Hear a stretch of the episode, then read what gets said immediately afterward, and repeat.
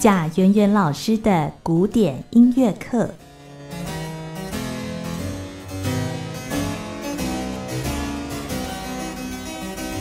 好，又来到了我们的贾圆圆老师的古典音乐课单元。在我们今天单元当中，为大家邀请的是钢琴家贾圆圆老师。贾老师，你好。秀静您好，各位听众朋友，大家好。对，我觉得，嗯，借由这个单元呢，可以让喜欢古典音乐的朋友哦，对于这个古典音乐有更深一层的认识哦。其实我自己呢，也获益良多哦。对，我觉得平常呢，比较少机会可以接触到这一方面的一些知识哦。所以，呃，老师在讲的这些有关于这个古典音乐的一些概念哦，嗯，通常也是音乐系的学生他们在课堂上经常会接触到的嘛，对不对？是。接触到的一些呃，不管是说他们学习新的音乐，就是不管是说是多么新，呃，不管是哪一个时期，或者说只是说这个音乐对他们来讲是才刚要开始练新上手的，对，我觉得就是说有些东西可能有一些观念可能需要跟学生们就是去沟通一下，嗯那。呃，或或许就是说，呃，可以改变一些他们以前似是而非，或者说懵懵懂懂的一些盲点，这样子。嗯，对。那我们今天呢，要从键盘乐器的源流开始谈起。对，我们提到这个键盘乐器啊，嗯，我首先想到的就是钢琴。但是呢，钢琴它的前身呢，其实有很多不同的一个形制哦。是对。那最早应该是怎么样的键盘乐器呢？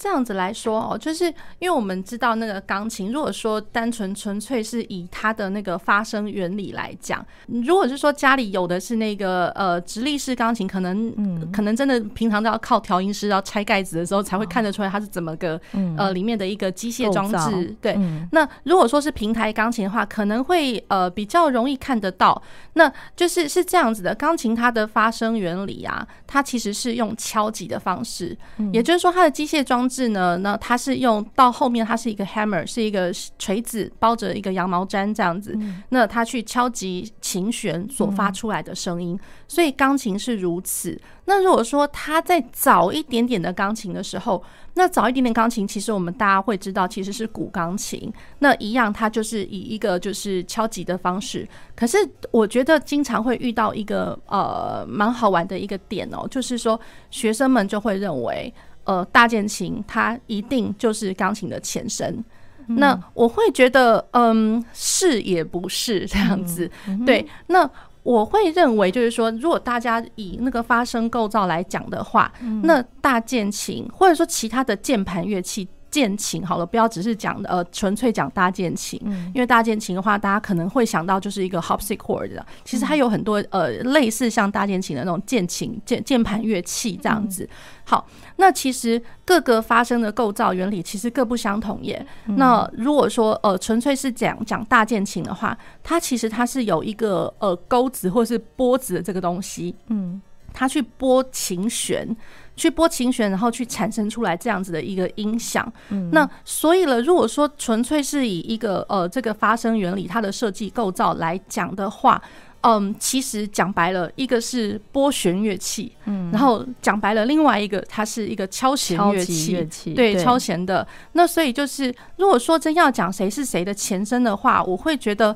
其实它会是两呃，它是同一个家族系列的，因为都是键盘，它有键盘，对。那可是它可能是。呃，不同种类，可是它可以并存这样子，嗯、就是两个不同种类的东西这样。嗯、那如果真要讲前身的话，那我宁可说那可能是呃古钢琴吧，因为它一开始它被呃设计出来的时候，就是为了是要克服，比如说大键琴，它没有办法在一个大庭广众之下产生出巨大的呃丰富的和声和声的声响这样子，嗯、对，所以才会有呃就是说钢琴呃古钢琴的产生，因为古钢琴它的原文叫做呃那个 forte piano，嗯。也就是说，这个乐器，这个 instrument，它可以 playing forte and playing。呃，piano 可以弹大声跟小声，嗯、对，开始有了那个对比对比的层次产生这样子。对，所以这个大键琴跟那个钢琴，它其实是两种不同的发声原理。大键琴它是用那个鸟羽管去拨弦，对，哦，所以它其实是一个拨弦乐器。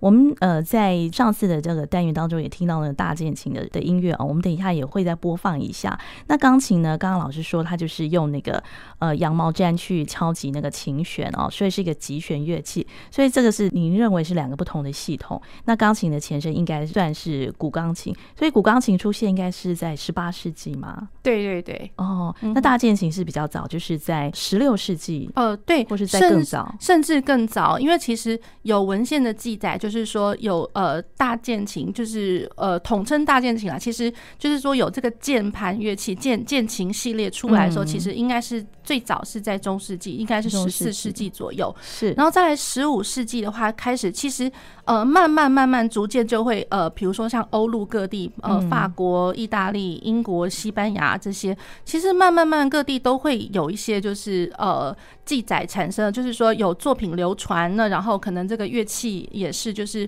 嗯，虽然不能就是说非常非常的普及，可是有已经有对。那如果说真要说非常的流通，那然后呃，就是大家家喻户晓，然后大家都。呃，抢抢抢着就是在练习大键琴，或者说呃有那个练习一些大键琴的音乐，那大概是从十六、十七世纪开始，然后呃许多的那个呃文献开始有呃流通的，就是说呃有非常多的大键琴的制造商，然后还有大键琴的音乐的作曲家，在那个时候比较兴盛一点，比较多这样子。嗯，那我们就要不要就先来听一下那个大键琴的音乐？是。呃，我跟听众朋友选播的是呃 Scarlady 键盘奏鸣曲 A 大调，呃，它的呃号码是 Kirkpatrick K Number 三二二，然后是用大键琴 h o p s i c h o r d 来演奏的。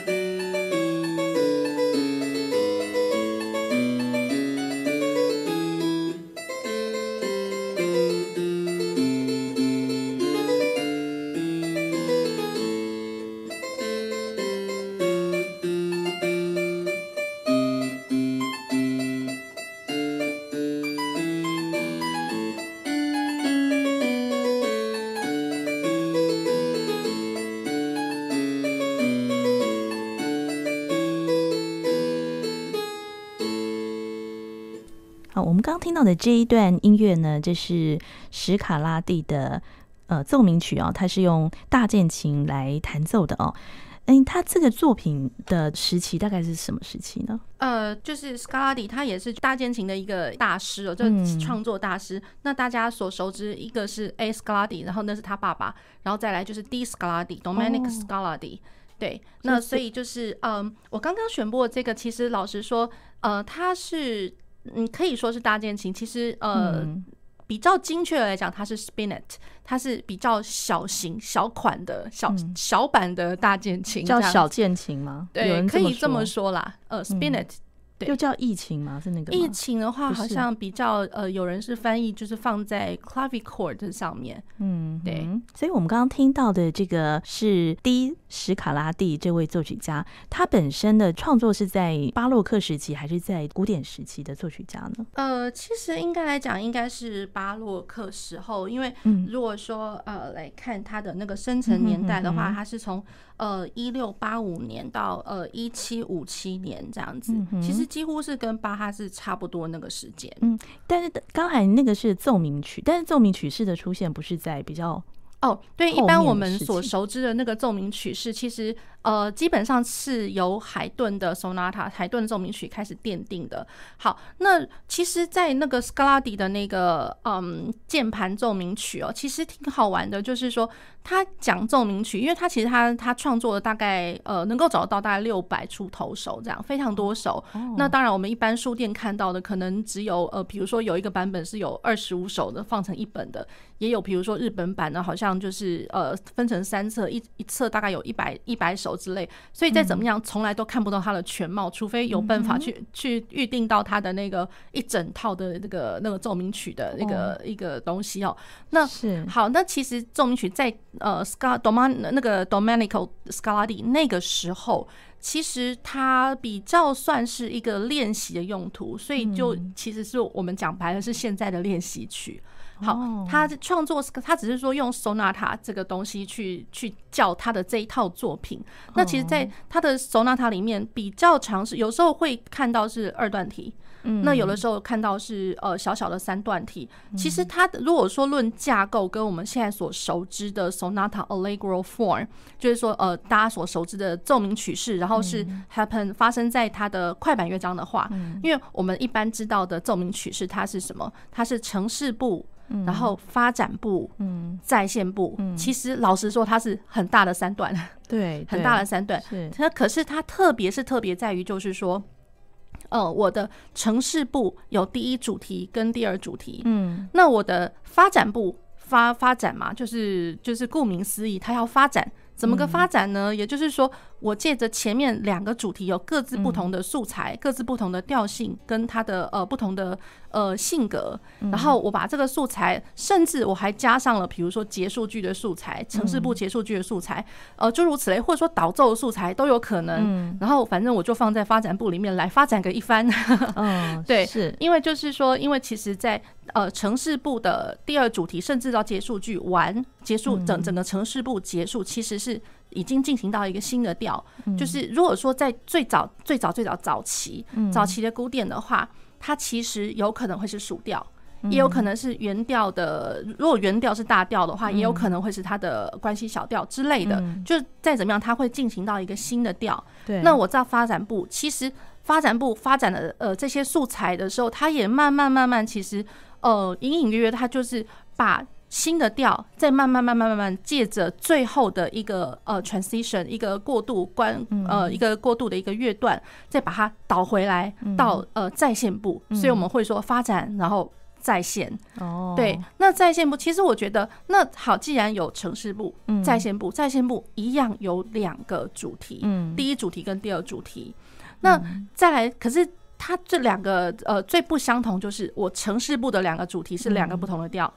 那我在线部的两个主题都一定是在原调上面哦，对，是，是在原调上面。那然后再来就是说看呃作曲家要不要就直接第二主题完之后，然后借由呃一个结束句，然后呃尾奏，然后让它结束这样子。嗯、对，那最最基本的架构是这样。嗯、那当然呃这个我们所熟知古典乐派的一个奏鸣曲的话，其实嗯。呃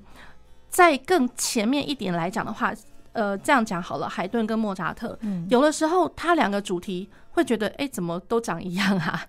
对，其实都长一样，其实根本就是转个调而已。哦，对，根本是转个调。好，这个是就是再再早一点比较单纯的来讲的一个奏鸣曲式，就是他没有。没有那么复杂，对，没那么复杂的时候，对。那如果说我们比比较知道是从贝多芬开始之后，哎，他两个真的是两个不同的素材，然后不同的个性这样子，甚至有的时候你可能会发现，哎，这个力度啊，什么层次都完完全都不相同这样子。那可是贝多芬更有甚者，他的奏鸣曲式里面除了两个不同的这些素材之外，他导奏也可以可以拿来当做一个素材来发挥一下。那然后呃结束句，搞不好结束句还他觉得一次结束不够，我还要。两个、三个不同的结束结束的素材或是动机，嗯，通通都拿来一大堆的素材拿来用一用。好，那其实很好玩的，就是说，像贝多芬，他就我们会讲到，就是说他有经典的，他也有一些特例，嗯，他有一些特例，甚至就是说，哎。我从借着发展部要回来在线部了，嗯，那回来在线部的时候就发现说，哎、欸，啊，第一主题怎怎怎怎么不见了？然后他就噔噔噔，然后就默默默默默的，哎、欸，第二主题跑出来了，也是怎么回事啊？这样子，嗯、对，然后第二主题出来之后，然后就结束了，所以他不一定第一主题会出现。对，就是在在线部的时候，其实挺好玩的。那甚至也有一些特例哦，因为我们知道的就是奏鸣曲式，我们都会习惯来讲说，呃，sonata allegro form。Sonata 呃 allegro 为什么会讲 allegro？因为它是 happen 在呃那个快板乐章，就是不是第一乐章，就有可能是在最后一个乐章。对对对。那其实像贝多芬的话，他我觉得他有一点蛮好玩的。有的时候，有的时候会看到在慢板乐章里面，嗯，我们一般所熟知的慢板乐章，就想啊，一定是歌歌谣体系嘛，歌歌谣体，然后所以有可能是三段体这样子。嗯，可是有的时候真的会发现，那贝多芬他会把慢板乐章当做很大很大的二段体，可是他怎么个二段呢？嗯，我的第一段一样有第一主题跟第二主题。我的第二段也一样有第一主题跟第二主题，那所以这岂不是就是一个简短的呃奏鸣曲式来着？哦、对，那它只是它省略的发展的这个过程。嗯，对，所以这也是一个挺好玩的一个，你可以说它是复合式的二段体。也可以说它是一个呃三呃就是省略的中间发展部的的呃奏鸣曲式。对，其实我觉得它有一个呃奏鸣曲式来讲一个正常的框框，可是它有前面一点点的，也有后面一点点那个变革很多的东西。对，挺好玩。那如果说我们回过头来讲说它的呃 Scarlatti 的那个奏鸣曲来讲的话，大部分来讲都是比较简单一点的二段体跟三段体，就是它的架构其实很简单。那不过当然，有的时候也会听得到它，比如说有慢版的开慢的开始，然后后面有那个呃复音音乐的这种东西对位的手法存在，这样其实各式各样。那所以我觉得 Scarlatti 它很好玩的是，他第一个他把它叫做 Sonata，其实他根本是练习来着，他其实有点像练习曲。对，但是 Sonata 是他自己取的名字吗？嗯，这个还要再就是再去呃考，就是查考一下这样子。对，那可是就是说，它的这个奏鸣曲来讲的话，就是它有一点类似像是技术的练习，因为它等于就是说把大键琴的一个演奏技术发挥到淋漓尽致哦，就是可以看得到，比如说快速音群，然后滚来滚去的快速音群，或者是说可以看到音阶爬音这种东西，大跳。或者说，呃，复像我刚刚讲到，哎，它也有复音音乐这种东西存在，就是两个两个声部在对位这样子。那也有可能有呃一些呃，比如说像舞蹈性的存在，或者说像牧歌比较呃铺陈平铺直叙那种铺陈舒服的那种牧歌 pastoral。那也有一些就是呃，其实。就就是各式各样的素材都挺好玩哦，还有比如说像呃双音啦，双音练习，比如说像呃重复的三度音，或者说像呃。三度音，或者说像六度音的那种技术，嗯，那或者说还有呃，像我刚刚提到重复音，就是一直在同样一个音在那边嘚嘚嘚嘚嘚嘚嘚这个东西，这也是当时的一个了不起的一个技术啊。对，是你说是出现在谁谁的作品？呃，在 Scarlatti 他的奏鸣曲里面，是对我们一般所熟知的那个呃低小调有一个对对对对对对哒哒哒哒哒哒对对对对对哒这这一首，那真的就是重复音重复的非常愉快这样子，在当时是一个很了不起的技巧。对，其实真的是蛮。了不起的是对，而且而且老实说，因为大键琴，如果说各位呃，就是有有机会去碰到的话，因为其实它的下键速度要很快哦。如果说慢慢的下去，根本就是可就是会卡在那边没有音出来。所以要弹那个连续音，其实要很这是某种某种技术，可是又不能就是说。嗯，不能用太大力这样子，嗯、对，那就是要以小肌肉、小关节这样很灵巧的一个运动，嗯，对，那所以我我自己我自己都会把它想成是一个，因为大家一般想成练习曲哦，练习、嗯、曲就会觉得说。天啊，他不跟就不就跟那个彻尔尼啊，跟什么 克拉麦什么一样，就是好像枯燥乏味之类的。对，其实我会觉得我，我我自己啦，我自己都会把它想象成，他其实就跟我们后面所知道的，比如说像肖邦啊，像李斯特啊，就是我一样，我是练习曲，可是。我练习曲不过技巧，这些技巧不过就是要发挥他想要呈现的一个意象，或者说一个美感之一而已。对，我觉得他其实，呃，Scotti 他这其实充满艺术性。我们老实说，这这种作品，嗯，对，所以他就写了上百首的这样的 sonata。对对对，六百多，六百多，嗯，非常多，非常的惊人哦。对，对，好，那我们聊到这边，我们是不是再为大家选播一段音乐？是。呃，我给各位选播的是呃呃另外一个作品哦，是有一个作曲家，他叫 Swillink，Swillink 他他的一个 Toccata 的一个呃，我们可以把它叫做是触技曲啦。然后触技曲它的呃，在一个键盘乐器叫做 Virginal，英国的一个很特有的一个名词，其实它也是大键琴的一种，叫 Virginal，在这个这个乐器上面的演奏。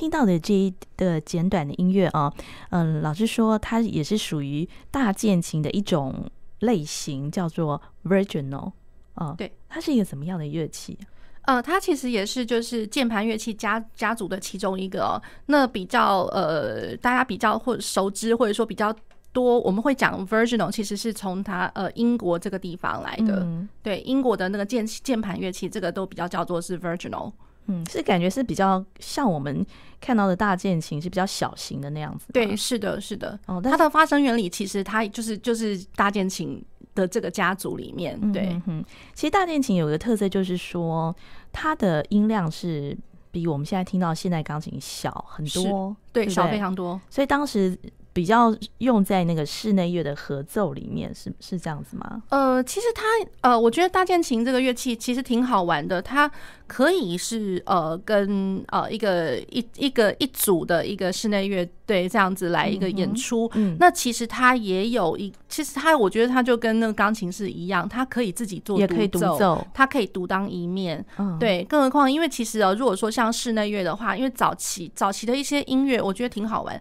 就是早期它。比如说啦，这呃舞蹈音乐好了，嗯、那舞蹈音乐其实它基本上是一一群乐器，就是呃像一个小型的室内乐团体这样的演奏。那所以当然，比如说像古古小提琴好了，或者说古代的一些其他的一些乐器，再怎么样，大家看到都是分谱嘛，都是呃个别单独的一个一个单声部。嗯、那那大键琴的话，老实说，因为它就是可以多声部的这样子的一个、嗯、一个演奏，所以我觉得它的能够表现能力其实是远大于这个单声部的，所以它呃可以开始嗯，就是说独当一面。这来呈现就是各式各样的音乐。那当然了，就是说，如果是以大键琴，然后它跟一个呃室内乐团的一个搭配的话，嗯，他自己也会有一个，比如说呃，当做数字低音的一个，你可以说是伴奏，可是老实说，数字低音也算是一个领导者这种感觉，呃，领领导一个整个乐曲的方向。所以大键琴它跟着呃室内乐团一起演奏的话，它可以演奏呃。呃，那个数字低音，数字低音也就是我们平常知道，比如说呃四部和声好了，嗯、四部和声，那我的最下面那个贝斯，贝斯，那我们如果看到那个谱子上面，其实蛮好玩的，就是比如说啦，哆瑞咪发嗦，那我可能会是在呃瑞的地方，我会写一个呃四三，会有一个数字存在，然后咪的话下面就写一个六，然后发不写，嗦不写，好，那所以如果说我看到哆瑞咪发嗦，然后哆发嗦这是不写的。表示它是什么？它其实是呃原位三和弦，嗯，也就是都是原位三和弦的呃 C 大调一级，然后 C 大调的四级发，然后 C 大调的五级原位收。那如果说看到 Re 跟 Mi，我刚刚有说了，如果说 Re 是下面写一个四三，那表示它其实会是呃七和弦，因为我们平常讲了七和弦的话，它它的数字是七，嗯，对，不管是。呃，几级七和弦，五级七和弦，它就写五七，所以它会有一个七。嗯，那所以如果是七和弦，它其实就是四个音嘛，就是呃三度三度堆叠的四个音。那七和弦的转位，我第一转位它的数字是六五，因为比如说我首席瑞发的第一转位是西瑞发嗦。嗯，好，西瑞发嗦，那我最上面的呃最外围的那个呃音程西瑞发嗦西嗦嘛，西嗦是六度。那再来，如果说我 C 跟发的话，它是五度，所以它会写六五，嗯，所以是七和弦第一转位。那我刚刚说了 Re 下面写了四三的话，它就表示是七和弦第二转位，嗯，对，七和弦第二转位。那然后到咪的话会写一个六，那其实六又是什么呢？它就是呃原位三和弦的第一转位，第一转位我比如说哆咪嗦。它的转位就是咪嗦哆，那咪嗦哆的话，那我咪跟哆，它的呃它的那个音程关系就是六，所以我会看到六。所以了，我们大键琴他看到这个他数字低音这个谱子，他其实拿到就是这个东西，就是哆瑞咪发嗦，然后可能上面有那个四三啊，然后什么六啊，或者七啊，或者是有的没的，甚至就是甚至在数字的旁边会给你加一些呃，比如说升降记号，或者说在数字的下面叠一个升降记号。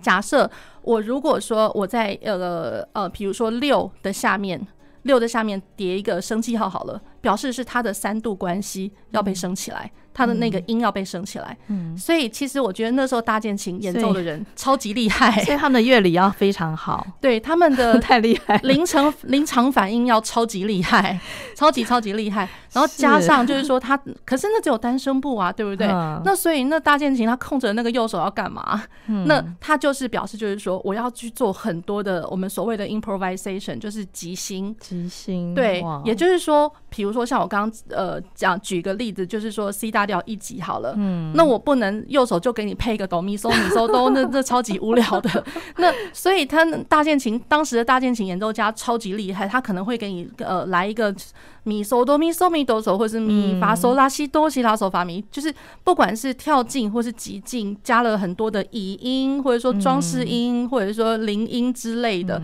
它就是有办法去填补那个时间上的空隙。那然后，可是我觉得蛮好玩的，就是说，因为我刚刚为什么说它又是既好像是陪伴，因为呃，因为数字低音，它又是领导者，对，因为它领导者的原因，就是因为它端看哦，因为。呃，怎么讲？别的乐器它只能一个声部自己自己来自己的。嗯，那我如果一个乐曲我想要多一点，比如说呃，假设我这个乐团我没有指挥好了，嗯，我没有指挥，那可是我的确我想要在这个这个部分我要进行到比较热切，或者说比较忧伤或比较什么的。那怎么办？其他乐器自己一个人都玩完啦，那没有人可以帮忙。嗯、那好，那大键琴就发挥了这个功用，就是我左手一样去弹那个我刚刚讲的数字低音，嗯、那右手就是借着右手这些装饰奏，或者说他们的一些呃习惯上的的用法，或者说即兴的手法，嗯、然后。我如果说我填了很多的音，然后我我就是很就是比如说又是爬音又是音阶什么很热闹非凡的话，那就表示哇，这个乐曲其实是进行到一个非常热切的一个地步。那如果说我嗯，如果说它是一个小调好了，那正好小调，那小调有的时候大家先入为主会想说，呃，它可能有点悲伤。好，那如果悲伤，好，悲伤是一个，可是我如果要更。更加的悲惨，或者说更加的忧郁，那怎么办呢？也是要靠他的这些装饰奏来做。我可能会加了很多很多不协和的音，然后会是在重拍上面，然后我可能会隐藏着解决的那个和谐的音，会是在弱拍上。或者是说我根本就是右手的呃这些装饰奏，我弹的慢了一点点，或者说更加的歌唱。嗯、那所以借着这样子的一个演奏手法，就可以让大家很清楚知道说，哎、欸，他这个乐曲的气氛要进行到什么地步。所以我觉得大键琴在以前古时候的一个演奏，嗯、其实它具有一个领导者，对它相它具有非常大的一个表现能力。嗯、只是说，因为我们大家所熟知的表现，就是一直在讲说，哎、欸，它这个乐器本身，我就听不到声音啊。声音很小啊，什么跟现代钢琴不能比啊？嗯、对，可是我觉得在当时是一个非常了不起的一个一个乐器啊，哦、是主奏乐器。对对对，刚刚老师有提到，就是说那个那个时候的大键琴的演奏家非常厉害，不仅要看那个数字低音，他就马上理解要怎么样弹出那个和弦吗？哦，对。然后右手部分呢，还要会即兴哦。但后来这些呃，像巴哈的音乐，这些谱是不是完完全就就被写下来？就是我们现在看到的他的一些作品哦，像巴哈的那些音乐就是为大键琴所写的谱曲的嘛？呃，虽然是对为键盘乐器，因为其实巴哈那个时候不见得是我们呃知道，就只是说只是给 harpsichord，因为 harpsichord 来讲算是键键盘乐器来讲，呃，当时键盘乐器来讲算是比较大一点的，因为它有单排键也有双排键。那双排键，那那如果说像大键琴，我们一般知道它就是。有单排旋、双排旋，其实这些东西就是它的表现能力更不相同。Oh. 对，所以其实它也一方面除了给 harpsichord 之外，其实它也可以给 clavichord。对巴哈的作品来讲。呃，而且如果说我们呃知道我们平常所练的东西比较长啦，比较长是 J.S. 巴哈，就是呃约翰 Sebastian Bach。嗯，那其实像 Bach 家族里面还有一个叫做 C.P.E. Bach。嗯，C.P.E. Bach 老实说他。他这生中，他最最最最钟爱的乐器其实是 clavichord，不是 harpsichord，是 clavichord，是呃，就是我们他比较也是比起 harpsichord 来讲，它比较小型一点点，小型的。对，那然后它的音，它的表现音色上面来讲的话，因为它小嘛，那所以就当然跟一般的 harpsichord 又不能比了，它它的音量是比较少一点，嗯，可是音域比较小。呃，它比较大概音域上来讲的话，算是早早先可以看得到，可能三个半或者是四个四个半八度。它是一一路到大概十七、十八世纪左右，才开始有五个八度的那个东西存在。Clavichord，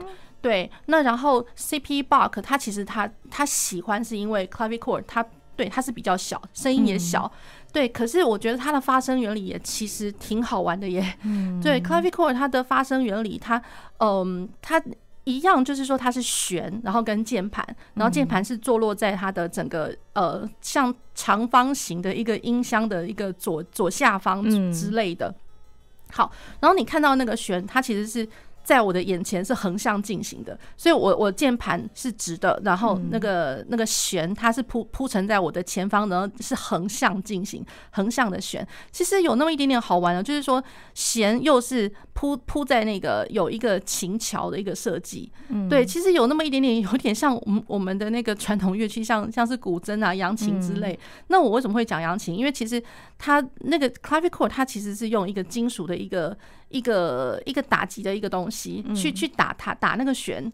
对，那可是打的话，它是因为其实整个琴声也很小啊，然后我一个一个键盘最多最多只是对到一个弦，那其实那更好玩了，那就是它的表现能力其实很不一样，跟我们一般知道用拨子去拨那个弦又不一样了。嗯、对，那所以像 clavichord 的话，它可以用呃，它有一些很很特殊的一些音色表现。嗯，对，就好像我们在讲，我们呃有一个名词叫做 Bebung。B E B U N G，这是德文，然后它有点像是一个柔弦的一个概念哦，像柔弦，其实就有点像我们古筝的压，对啊，就压下去之后还会嗯嗯嗯这样子。像我们刚刚听的那一段音乐，就是来自那个呃，刚刚那个不是，刚刚那个，刚刚那个是 Virginal，对，不是，对，Clavichord 是另外一个，哦，是。对对对，所以就是说，我们老师今天有准备吗？那个 Clavichord，呃，Clavichord 是呃。那个音乐上面应该是没有，我是可以下一次再再为各位呃观众听众朋友准备这样子，对。可是就是说，因为我觉得它的发声原理真的是太特殊了，所以这这个是一般比如说那个柔弦的那种嗯嗯那那个东西是 harpsichord 做不出来的，对呀。然后这个是 spinet，像就是最小小小小小型的那个键盘乐器也做不出来的，嗯，对。所以 C.P. Bach 他特别特别喜爱这样的乐器。而且这个乐器它它的产生出来音色，其实有的时候会觉得非常的往内心里面走，然后又很有情感，然后又很纤细这样子。对，然后套一句，我觉得有的时候我们我们现代人在讲一个话，就是说哦，他怎么耍耍文青吗？还是耍一个小清新的那种感觉？对，所以就是说，以 C.P. Bach 来讲的话，他的作品，然后或者说他自己喜欢喜欢的乐器，其实是 Clavichord 而不是 Harpsichord。那然后 C.P. Bach 他其实也呃，他也写了一个东西很好玩，就是呃，如何去弹奏大那个键盘乐器。这这他就是那个原文是叫做 The Essay of the True Art of Playing Keyboard Instrument。嗯，对，那他所谓的 keyboard instrument，当然我们大家会知道，就是因为他喜欢那个 clavichord，可是 clavichord 又不等于全部的 keyboard instrument，、嗯、所以就是指所有键盘家族的这样。他认为一些弹法，还有一些音色上的表现，还有一些装饰奏该怎么去做，然后时间怎么掐这样子。嗯哼，对，其实我觉得挺好玩的。但他的作品现在现在的这个学钢琴的朋友还会弹吗？呃，其实会，其实会，只是说，呃呃，谈到它的几率就是不弱，像我们一般所学习，就是说，好像经典的学习一定要去学 J Spark，呃，从最最粗浅的，比如说他的创意曲，然后再过来他所有的英国、法国组曲 Partita，然后 toccata 是这样子，或者说他的什么呃 French Overture，然后意大利协奏曲之类。对，这个是这些可能是比较呃喜悦的学生们，他必须要经历过，就是一多少要弹过一些这样子。嗯，对。不过早期的话，Harpsichord 的确就是可能就是 Bach 家族，然后或者说，其实在早期哦，还有更好玩的就是有除了 Bach 之外啦，有比如说像 Ramo 拉摩法国的，或者说像那个那个嗯。那个谁啊，库普兰，嗯，库普兰，库普兰，对，他也写了很多很多键琴组曲，对，然后好像其实我们刚刚听到，就是呃第一次呃我们节目里面有听到是呃 John 库库瑙，对，库瑙他也有写，所以其实老实说啦，键盘乐器呃他演奏的音乐其实不是只有 Bach 而已这样子，嗯，哦，对对，所以所以像那个 J.S. 巴哈他很多的这个作品主要是为那个。比较大型的那个大键琴，J.S. Bach 是 Harpsichord，那然后呃 C.P. Bach 后它比较是 Clavichord，嗯，对，嗯，那其实我觉得很好玩，就是说像我们在讲说呃大键琴可以演奏的乐曲，可是我也。就是跟各位提供一个我自己一个亲身的经验，其实蛮好玩的啦。嗯、就是说，呃，以前在美国念书的时候，嗯，然后老师们也会就会也会问诸如此类的问题，就是说，哎、欸，那 Harpsichord 是不是就演奏到 Bach 为止？我就说，就想当然，对啊，这样就这样写就讲出来了。嗯、对，那其实后来老师那时候也没有说什么。那然后我的经验就是，我当我最后要准备我的那个呃。我最后的那个博士的那个考试，因为我们博士的休息的话，其实，嗯，除了自己主修演奏之外，其实还有一些，比如说像专业科目是念书的那种领域要考试，还有呃，比如说其他的呃研究的，或者说像副修，我的副修是器乐指挥跟那个呃那个。钢琴合作，现在是叫做钢琴合作。嗯、对，钢琴合作就是除了看音乐会之外，还要写 paper，写东西写出来交出去。嗯、好，那那个时候呢，我其实我觉得挺好玩，就是在我其中一项我钢琴合作这个，那我被要求就是说，其实我们要呃就是要开音乐会嘛，跟呃器乐跟还有声乐的朋友们一起合开音乐会，要开几场这样子。那最后还需要一个。口说跟一个就是纸笔的一个测验。嗯，那我就想，这种东西还纸笔测验，我的天，这不是就演奏的东西吗？嗯，后来指导我的老师他考了我一个问题，这是超级好玩的。嗯，他考了一个问题，他就说：“诶，那就我所熟知的，比如说像莫扎特的键盘奏鸣曲好了，那键盘奏鸣曲。”加上，比如说他的一些室内乐作品，比如说呃键盘，嗯，就我我宁可是讲键盘，不不是不是特别去讲说钢琴或古钢琴，就键盘跟比如说小提琴的那个 sonata 器乐的 sonata，因为这样呃二重奏也算是一个室内乐，嗯，然后他就这样他就问了，他就说就这些作品来说，那我认为有哪些是可以给 harpsichord 弹的？然后我就当场愣住，看到那个 那个，就是好在是那个不是当下的纸笔测验，就是我还会有机会可以去准备，只是说老师丢给我这个问题，他给了我一段时间去做研究。对，那我不敢就是说那个时候能够做做能够做到，因为一方面是很紧张嘛，能够做到多少研究，可是至少他真的。丢出了一个问题，让我去花时间去想这个问题。因为第一个，大家先入为主就会觉得说，对啊，大键琴啊，这当然就是巴哈啊。那那到了海顿跟莫扎特，谁在用大键琴啊？嗯，对。可是后来我觉得也挺好玩的，就是说大键琴哦，那。我们一般所熟知大键琴的话，它是古典，好一一路到古典，然后一路到了呃一七八九年那个法国大革命的时候被烧烧掉了这样子，所以之后就没有，应该就不会有。所以当时想当然而就会觉得说，哎，那作品就是你只要看他作品年代，那时候我第一个想了，哎，简单看那个作品年代，只要是一七八九年之后的，通通都不是大键琴。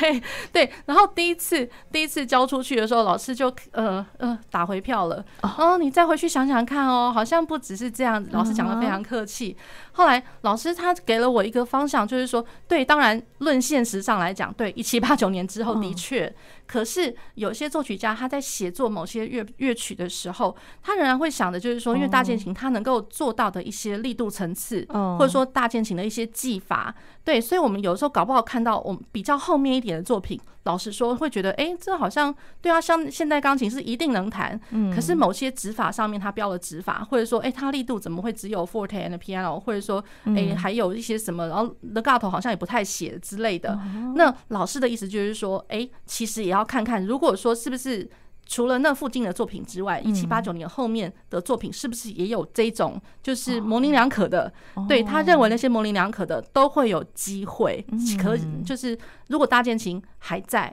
还是可以演奏。对，所以我就觉得，所以作曲家他并没有标示这个是为对没有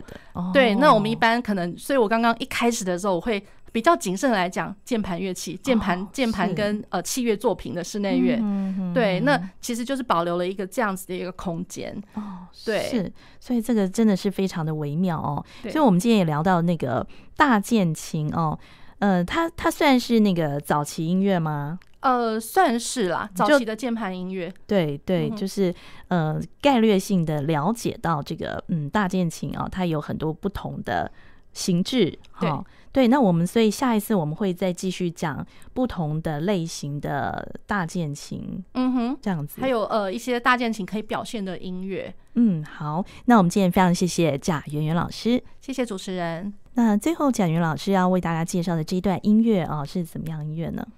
呃，这一段音乐其实非常非常的有趣啊，嗯呃，我先讲他的作曲家，他是 Ligeti，然后大家一想，嗯、天哪，Ligeti，嗯。那怎怎么我们从早期音乐跑到那个题是二十世纪也拜托这样，oh, 对，大家会觉得超奇怪的。对，可是我觉得就是说，呃，之后我会在后面后续的那个节目专题会提到一点点，就是古乐复兴的事情。哦，对，那所以在二十世纪也有作曲家，他突然想到了，他突然想到那个大键琴这个乐器，而且会特别为这个特殊的音色所着迷，因为它的音色的确是钢琴显现不出来的。对，所以 Ligeti 他也注意到这一点，所以他写了一个专门给大键琴演奏的东西，叫做呃 Cantinum，Cantinum 呃生生不息，所以呃可以。请呃，听众朋友们听听看。嗯，好，那我们今天非常谢谢贾云云老师，谢谢，谢谢。